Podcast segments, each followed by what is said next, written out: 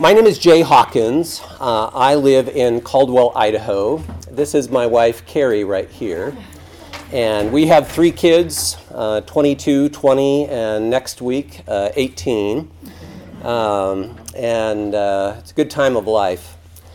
Um, so, I have been the preaching minister at the Caldwell Church of Christ for 20 years. And um, things that have happened in the church over that time, very much for us, uh, reflect an evolution in our thinking and practices in regards to the Holy Spirit. And um, there have been some really significant, um, hey, Doug, uh, and Mark. Oh, my goodness. Friends crawling out of the woodwork. Yeah, start over.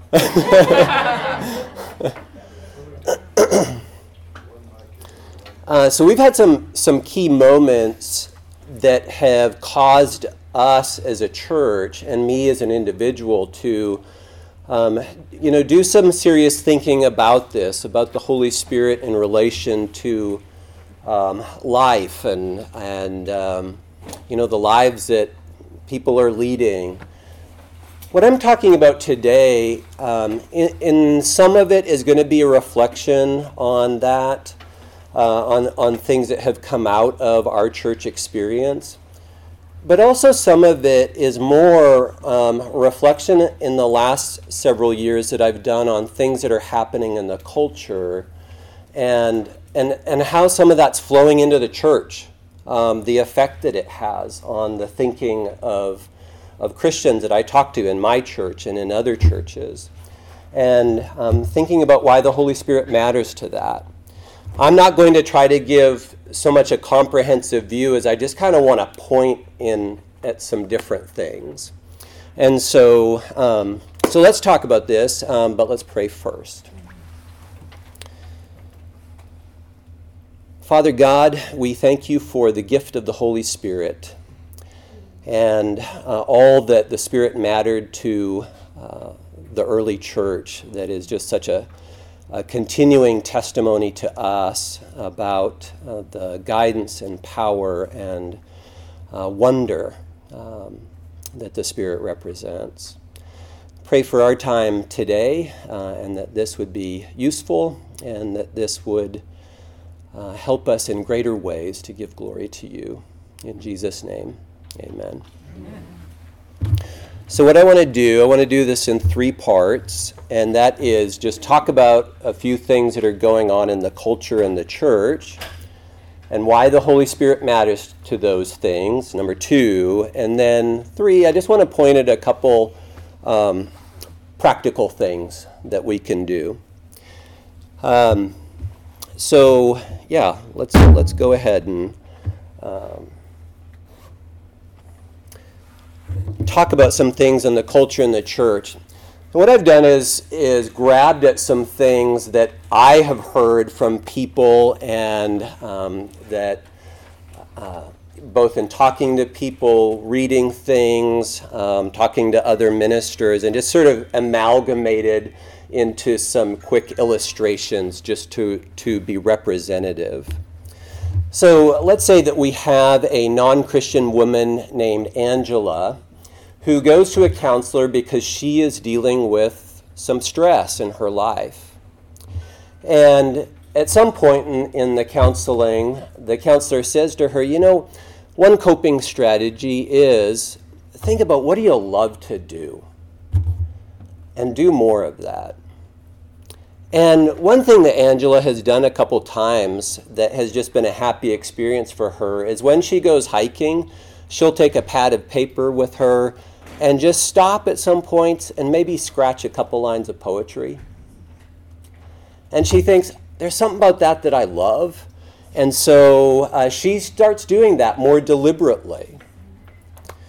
Okay, and um, so Angela, coming out of, uh, Angela is a non Christian, coming out of a non Christian perspective, her friend one time says something to her um, pointing at the spiritual. Her friend is talking to her about um, her love, her friend's love of gardening. That she raises a special variety of flowers, and uh, her friend says, "This used to be just a hobby, but now this is like something spiritual for me. And Angela thinks about that and says, thinks to herself, you know, is hiking and poetry, uh, would I say that? Is it something spiritual? And she said, yeah, this is something that feeds my soul. And so she hangs on to that. Example number two the Fourth Avenue Church faces uh, COVID and goes through a long season. And one of the things that they miss is the church altogether being able to do some kind of fellowship event, like a potluck. And so, after more than a year goes by, they have a, a picnic in the park. And it's not just kind of ordinary picnic that they might do, they make this special. And there are games, and there's times to, to share stories and uh, just lots of time to hang out. And if we were to listen to that church afterwards about what they loved about that time, um, you'd hear a few common themes, and one would be just their appreciation for the people who put that picnic together. And another one is just the, the joy of having long conversations with each other. And another thing is, you'll hear people say, we just didn't realize how much we missed uh, being able to be together, all together, and just relax and just have fun. Example number three Jane and Darlene are co workers at a company, and things in this company are bad. Uh, there is bad blood between departments and disrespect for customers and a lot of blaming when things go wrong, and there's distrust of senior management. And, and Darlene and Jane will get together and they'll talk about their frustrations. And Jane is a Christian, and Darlene is not. And uh, Darlene will just unload, especially, and talk about how horrible these people are, and I have got to find a different job. This is terrible. And Jane listens and agrees sometimes and comes to a point where, on her own, she's thinking about this and she's thinking, how did this happen? Is there something bigger here than just people choosing to act horrible? And Jane, as a Christian, is trying to make sense of this from a spiritual perspective. How does a group of people fall into a mess like this? Okay, so a few traits of our time. One is people long for the spiritual. We see this in the culture broadly. And the thinking for some time was that as we moved into a secular era, that as kind of the whole support system, the foundation of belief for spirituality, as it fell away, well, people just wouldn't be thinking about the spiritual anymore. And that is not the case. Instead, it is a proliferation of all kinds of spiritualities uh, in our culture. And so, someone like Angela is fairly typical, a non Christian who uh, she's reaching for something in her life, and to, to say that something is spiritual, that makes it more meaningful. Um, this is very true in churches a hunger for the spiritual. Second thing is that Christians miss opportunities to describe life in spiritual terms. And so, if you think about the Fourth Avenue Church with their picnic, the, the things that they reflected on afterwards are all about people. The things that people did and what people experienced. But is there a way that we can talk about that picnic in spiritual terms?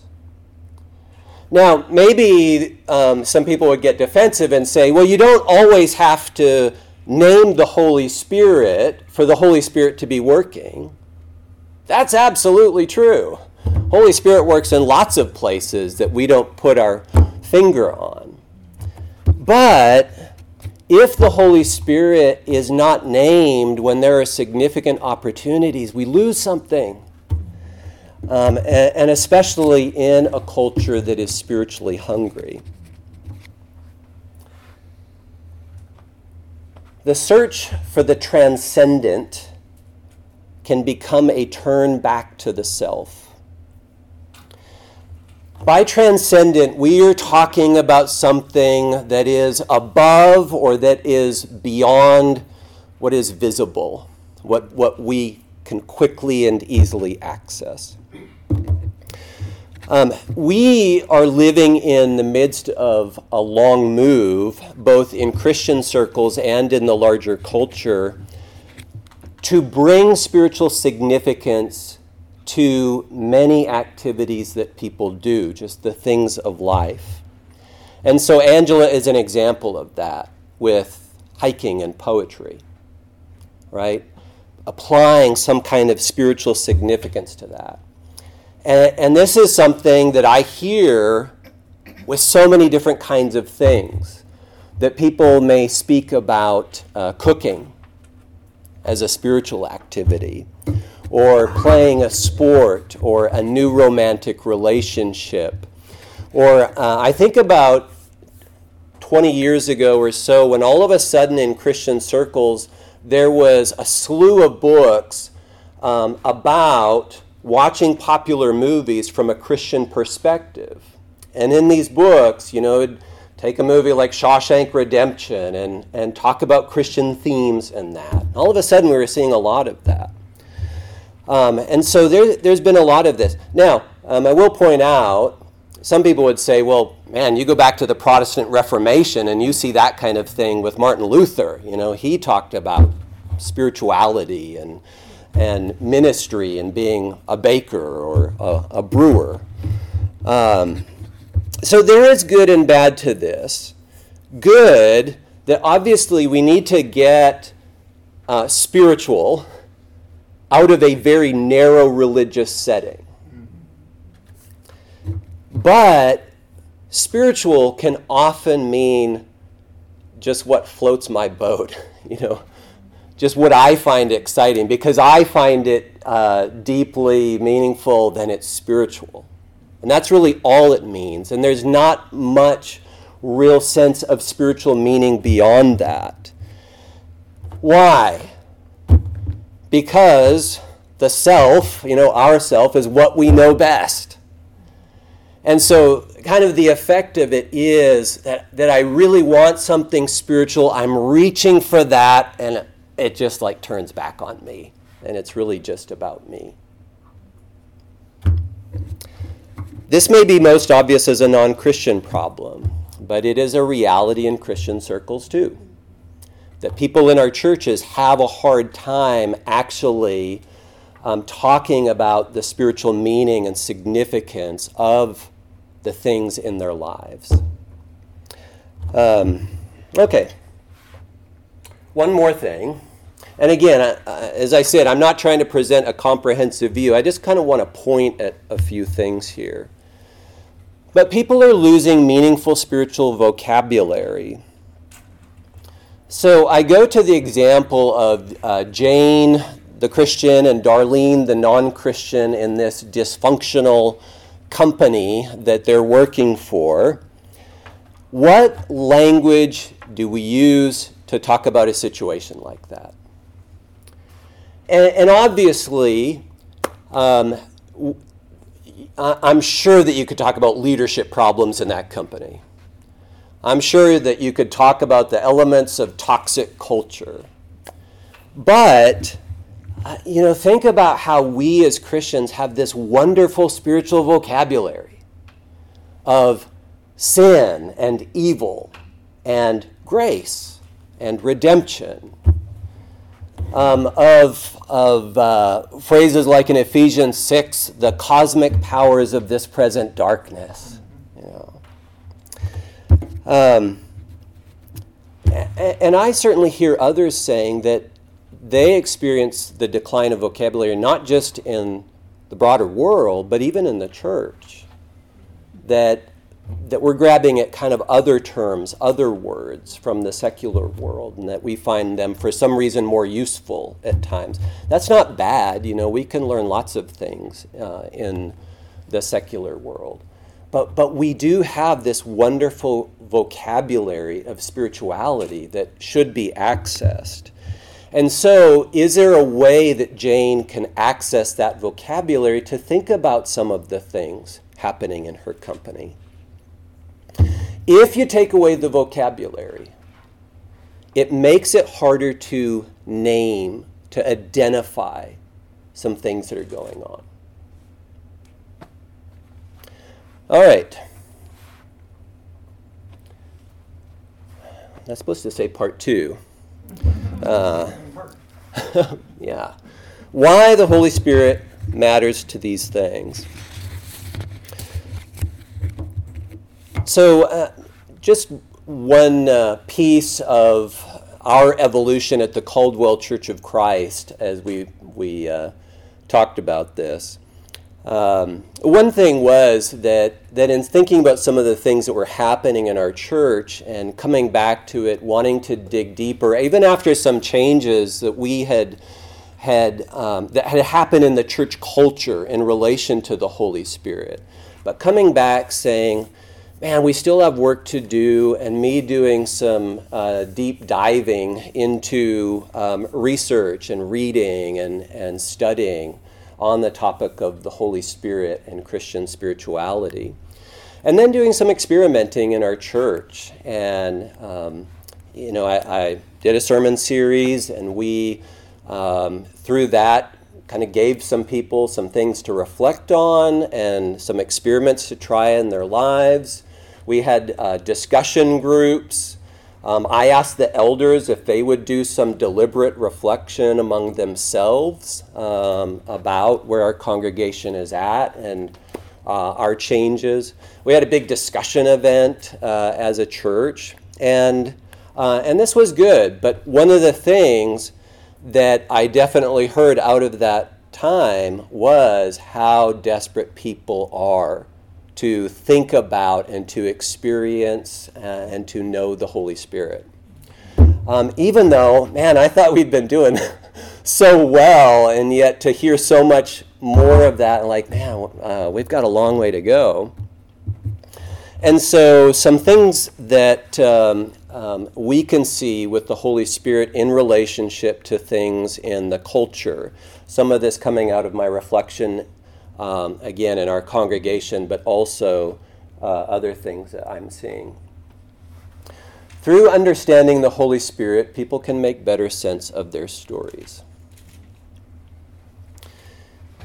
We have an older woman in our congregation who, um, a number of years for uh, number of years ago, for the first time, she shared a story from a devastating time in her life where she had gone through a divorce.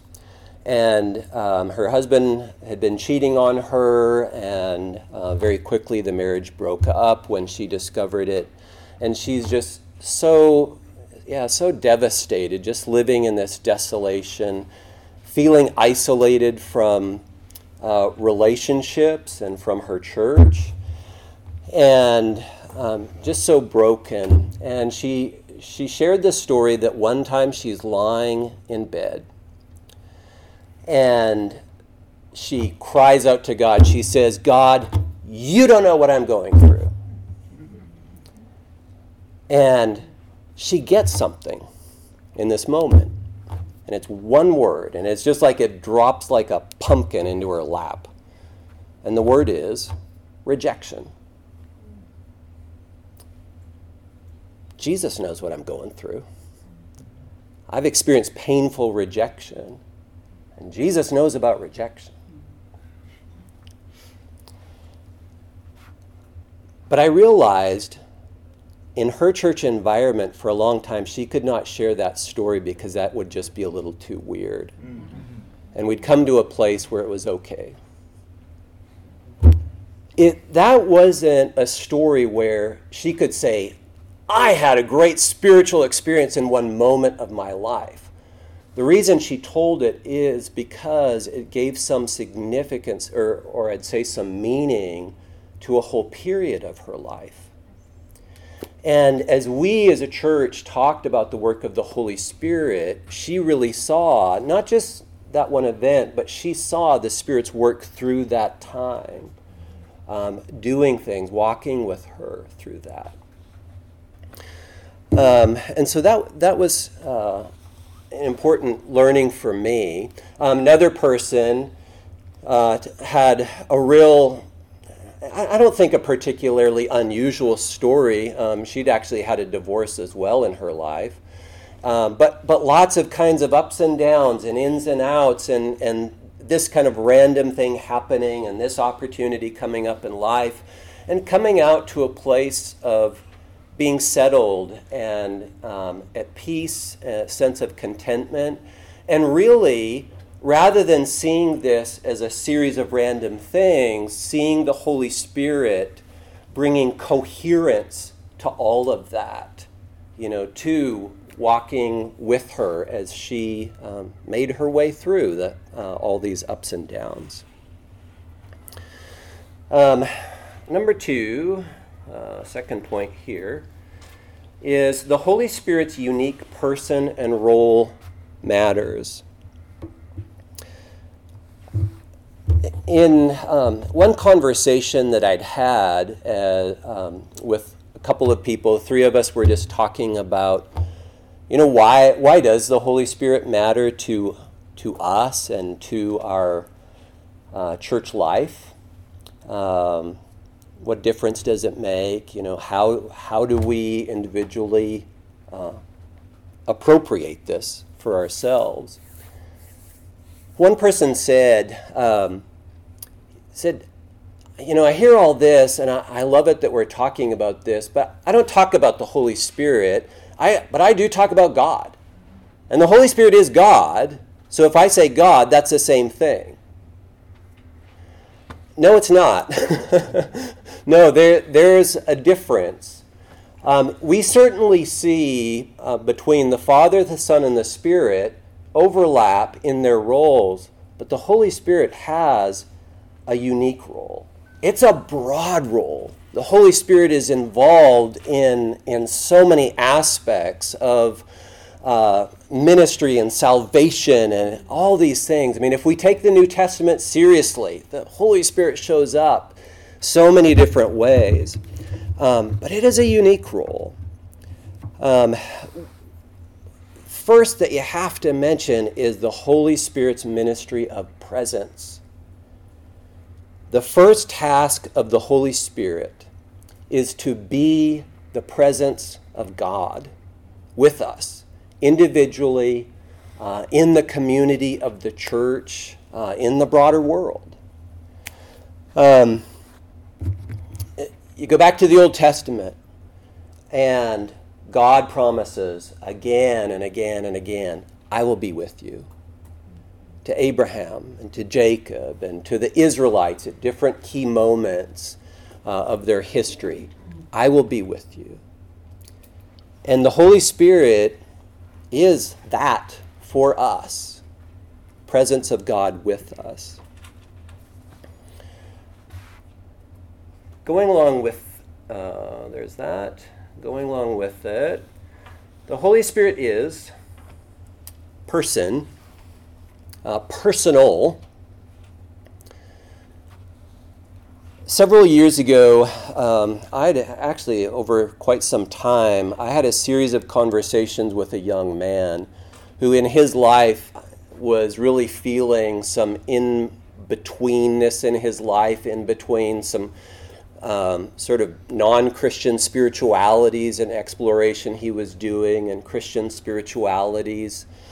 And um, uh, yeah, there's more I could say about that. But as we just kind of talked about things and his faith that he had been raised in, there was something that was nagging um, at the back of my mind. There's something I'm not putting my finger on that's always happening in these conversations, and I cannot figure out what it is. And finally, one day, I realized he will never talk about God as in a personal way. There's never a sense of relationship. When he talks about spirituality, it's always impersonal. Um, so it's always about kind of experiences or whatever, but but not not in any kind of relationship way. And the difficult thing with that is that God is, God is a personal God, and you know we use that term. It's the best thing that we can land on, and we can't exactly equate it with what you know we mean in terms of of what it means a, as a human being um, to be personal and to relate to others. But, but we see this all over the Bible, you know, that God has a relationship with Abraham. Um, you know, Jesus comes as, as a personal being, and the Holy Spirit is spoken of in personal terms. Um, that's important. Uh, Christianity just has this relational sense, and, and it's an important part in the whole spiritual stew that we're living in. Um, it is an important thing, uh, this sense of relationship. Another thing is the Holy Spirit is a force or power. And I'm going to be honest with you. This, when I um, first like really started to dig into it, I did not like this. Um, and some of this actually was in your Doctor of Ministry class that you, that you taught, uh, Michael Welker and stuff like that. I did not like this. And I think, well, I know the reason why was because of my dealing um, both with this young man, but some other things, really encountering a lot of impersonal spirituality, non relational. When we're saying the Spirit is a force or power, that, that there's times the Spirit is talked about in impersonal terms in the New Testament. Um, so in Luke 24, there is uh, one of the resurrection appearances of Jesus. Um, it's after the Emmaus Road experience, and Jesus appears to his uh, disciples there, and Jesus Jesus does some explaining of the resurrection and talks to them about uh, talks to the disciples about what their mission and ministry will be, and then um, he says this and behold, I am sending the promise of my Father upon you, but stay in the city until you are clothed with power from on high. So he does not speak, I mean, that's talking about the Holy Spirit, but he's not speaking about the Spirit in personal terms. And if you think then of what actually happens in Acts chapter 2 on uh, the day of Pentecost, the Holy Spirit doesn't really appear as a personal being there. It's this sound of rushing wind and tongues of fire, and it's like this invading force into that space and that situation. Um, now, why does, does that matter? If you think about just one situation, like with uh, um, Jane and Darlene and this dysfunctional company that they work for, um, there, there's some kind of um, evil power there at work, something, some kind of spiritual force that's at work there. And the Holy Spirit can be a force to push back, you know, to, to be a, um, a changing, redemptive presence coming in that someone like Jane can participate with, you know, can take up a role um, in, in being part of change that can happen. Um, if you think about in Ephesians uh, 4, um, verse 3, where there's this encouragement to us as Christians to maintain the unity of the Holy Spirit. Okay, um, and specifically, one of the concerns there in Ephesians is this division. Um, this division between Jews and Gentiles, and that in Christ that is being overcome. And that unity of the Holy Spirit, to think of it as, as a force or a power in the church that, that people have responsibility for, you know, that they, they should participate in and take that seriously. But this is something that the Holy Spirit is doing, is this pushing back against a divisive power that has kept Jews and Gentiles apart. Okay, so that, that's why, uh, one reason why that can matter. So both the personal um, and uh, the Holy Spirit as a force uh, are significant to this. Uh, let's talk about two practical steps. I'm hoping that we'll have a little bit of time for comments or conversation or whatever.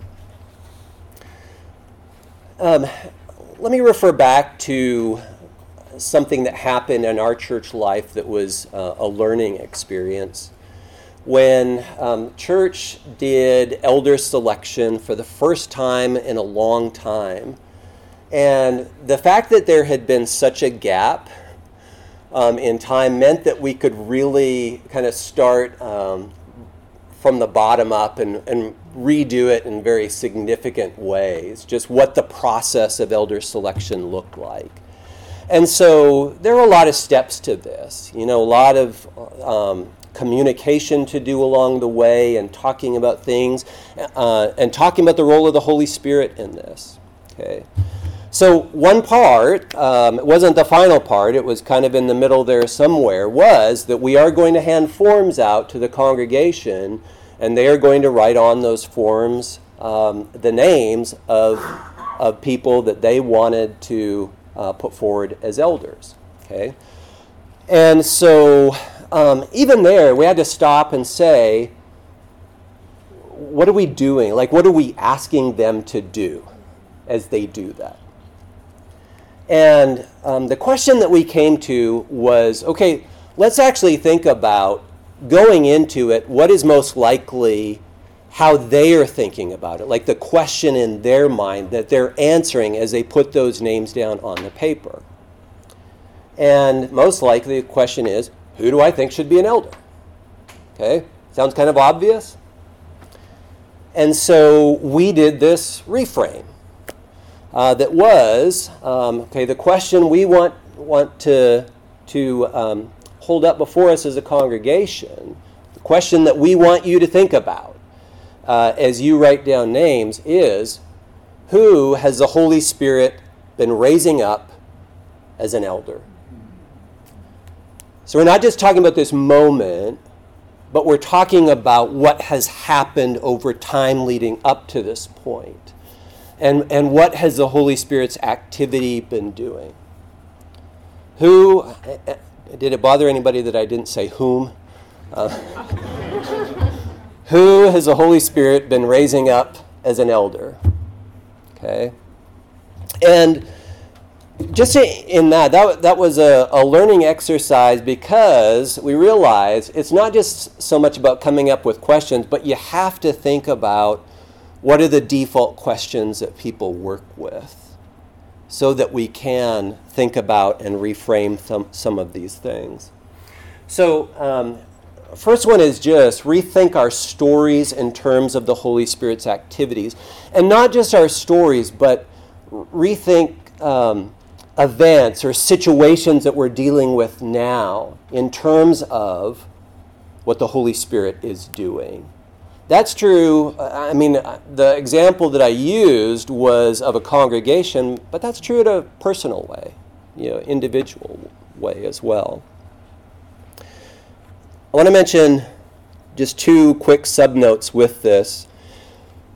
Um, I really think uh, there's a, um, yeah, so we have to um, encourage people to use the Holy Spirit as the subject in sentences. And sometimes I have to say it like that, okay? That a sentence has um, a verb and you have a subject that's doing the verb.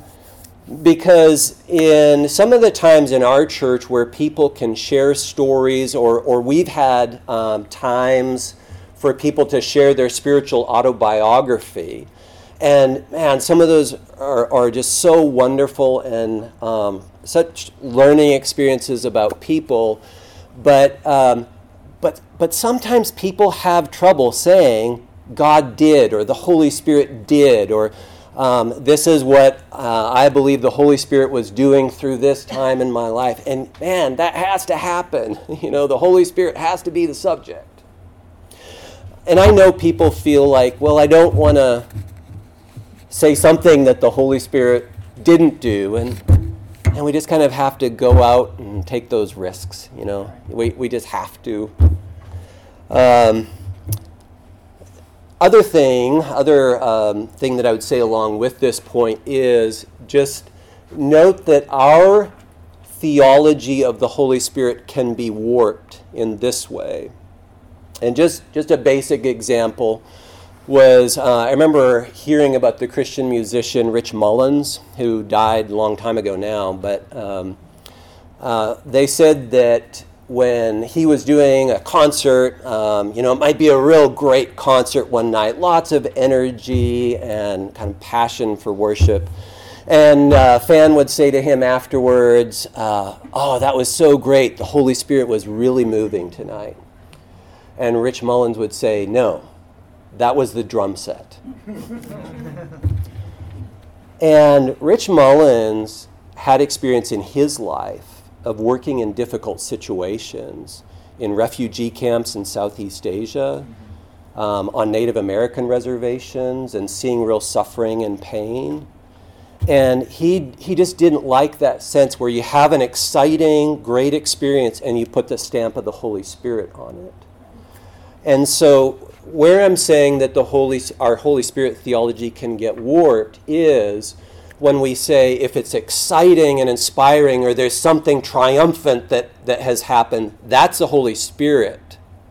If it's suffering and difficulty, for that, well, we talk about Jesus with that because Jesus suffered.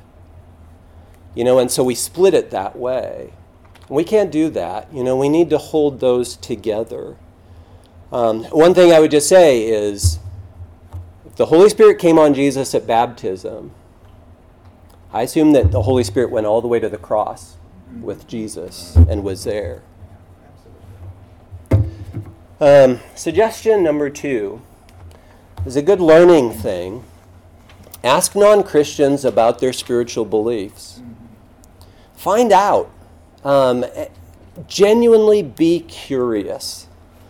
Um, which means don't ask questions. Like when you hear something you don't like, don't ask questions to put them into a corner or whatever. Be curious that you really want to know what they believe. And, and um, you know, ask, you know, do you believe there's a spiritual realm or um, uh, if so, you know, what does what do spiritual things? What difference does it make to your life? Or there's lots of things. Sometimes these conversations can be easier with people that you don't know at all, really, that you've just met, than they can be with people that you've been familiar with for a long time. Um, and I'm going to offer one extreme challenge. Okay?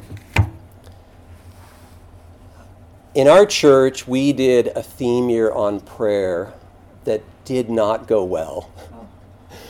Um, it, it, wasn't like anybody thought it was a bad disaster. I was just very frustrated, frustrated by it. I did not feel like I provided good leadership for the congregation in this.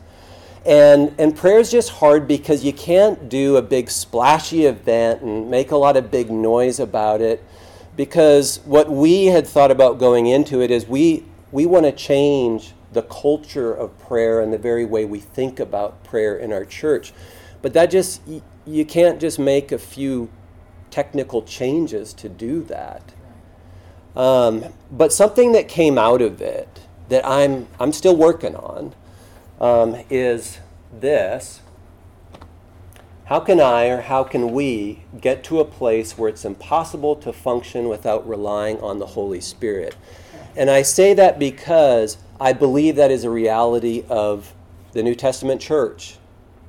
Okay, that, that at their better moments, you obviously see some unhealthy church situations, but at their better moments, this is what they understood their life to be. And so, how do we do that? Because too much in our church, uh, too much in my life, it's just about strategy and planning and the stuff that we can manage. And we've got to find ways to move beyond that. Okay, that's not much time left. I'm so curious about what's been popping in your mind uh, through this time. But I, yeah, I'd just like to hear, have a comment or something you want me to clarify. I had a quick question. Yeah. For clarity, when you talked about spiritual vocabulary and how we're losing that vocabulary, I mean, what is spiritual vocabulary? Yeah, so it's just simply those words that, that I was talking about, like um, sin, which, which in the larger culture, like sin is a cartoonish word anymore. You know, it's a bit of a joke. Um, uh, evil, uh, grace. Um, uh, what about what about a word like death? Not just simply talking about the end of life, but death as uh, a spiritual death or death um, like Romans talks about it, where death is like a power. You know that those words are valuable uh, to talk about spirituality, to talk about what spiritually is happening, and if we use those words it lessens our ability to meaningfully engage Christian spirituality. Yeah, we don't use those. We don't use those words enough. I, I think that there are people in churches that feel very comfortable with them, but I guess I'm just curious because English is actually my second language. So, in terms of, you know, is that vocabulary accessible and widely known to maybe people who haven't spoken English first? And, you know, as someone who has not spoken English first, I know the way that words, how they're translated and meaning and all that. So, I'm just curious. So, you know, with that, what I wonder is to tap into their first language first, um, to find out about what that spiritual vocabulary would be like in the language that they're most familiar with. I don't, just a thought. Yes. Uh, Just to carry on with that idea, uh, I think that the spiritual language um, uh, comes in two dimensions. You have a a Holy Spirit uh, dimension and an evil spirit dimension. So I would put, and I would just ask you to comment on this, uh, the idea of compassion and indifference. So those are spiritual world, words that describe spiritual reality. We can respond with compassion to a situation, we can respond with indifference to a situation. The Holy Spirit calls us to respond with compassion. The worldly spirit or, or the devilish spirit calls us to be indifferent. Uh, and that there are hundreds of those kind of uh, dimensions, uh, contrasting spiritual influences at work in our lives, and our challenge is to respond the way God's Spirit wants us to. Yeah, and give us an opportunity to then dig in, you know, to like what causes that indifference? Well, Um, a, a devilish spirit or a personal, a, egotistical spirit, but that we open our eyes up to our believers to say, you are constantly going to be confronted with situations where you can respond in a spiritual way, holy spiritual way, or in a non-godly spiritual way. yeah, And, and can we make a list, you're saying spiritual vocabulary, you know, can we come up with hundreds of those kind of descriptions that we need to be on the lookout for? yeah. And um, yeah, New Testament is rich with language, and just to pay attention to it and to take it seriously and to use it in our church discussions. That's what I care about. Yeah. Yeah, Kyle. Yeah, um, I, I have an assumption, and it might be a, a wrong assumption, that presenting these ideas to a lot of our churches, like the idea of talking about the Holy Spirit in ways that make the Holy Spirit subject and very personal and active in our daily lives, would be kind of foreign especially because of um, maybe some of our theology and some of our practice. So, how did you um, start to introduce these ideas in ways that made them um, become practical instead of just theological conversations? So um, there's an aspect of enlisting people simply to um, start talking in these terms. So, so at least there is the start of something within a group or maybe within a church or whatever, where people are willing to name things. You know, are willing to use the Holy Spirit as a subject in sentence to talk about church life or to talk about what's happening in our small group or, or whatever. And, and if there can be few people, um, and, and that begins, you know, that serves as a model and begins to, um, you know, for other people to see it. Because other people are, I think, are waiting for that. You know, they, again, I mean, there is this great spiritual hunger in our culture um, and in our churches. And it's one way of speaking to that is saying, you know, we believe in spiritual reality. We believe it's about more than us, and so we're willing to speak in those terms. Um, there's certainly, you know, in in churches or um, in groups, you know, just to foster discussions about it, and, you know, sermons, classes, whatever. But but it, um, I think on ground level. Um, ask people to use it, you know, to employ the language. Yeah. Yes. It's been a few years ago that I was talking about the Holy Spirit and just interacting with people. And I had an elder come up to me later and tell me I'm scaring people when we're talking about the Holy Spirit. And I thought, so I just listen to him and I talk whenever. Do it. Be bold. Be brave. Churches need it, you know, badly. Yeah. Yeah.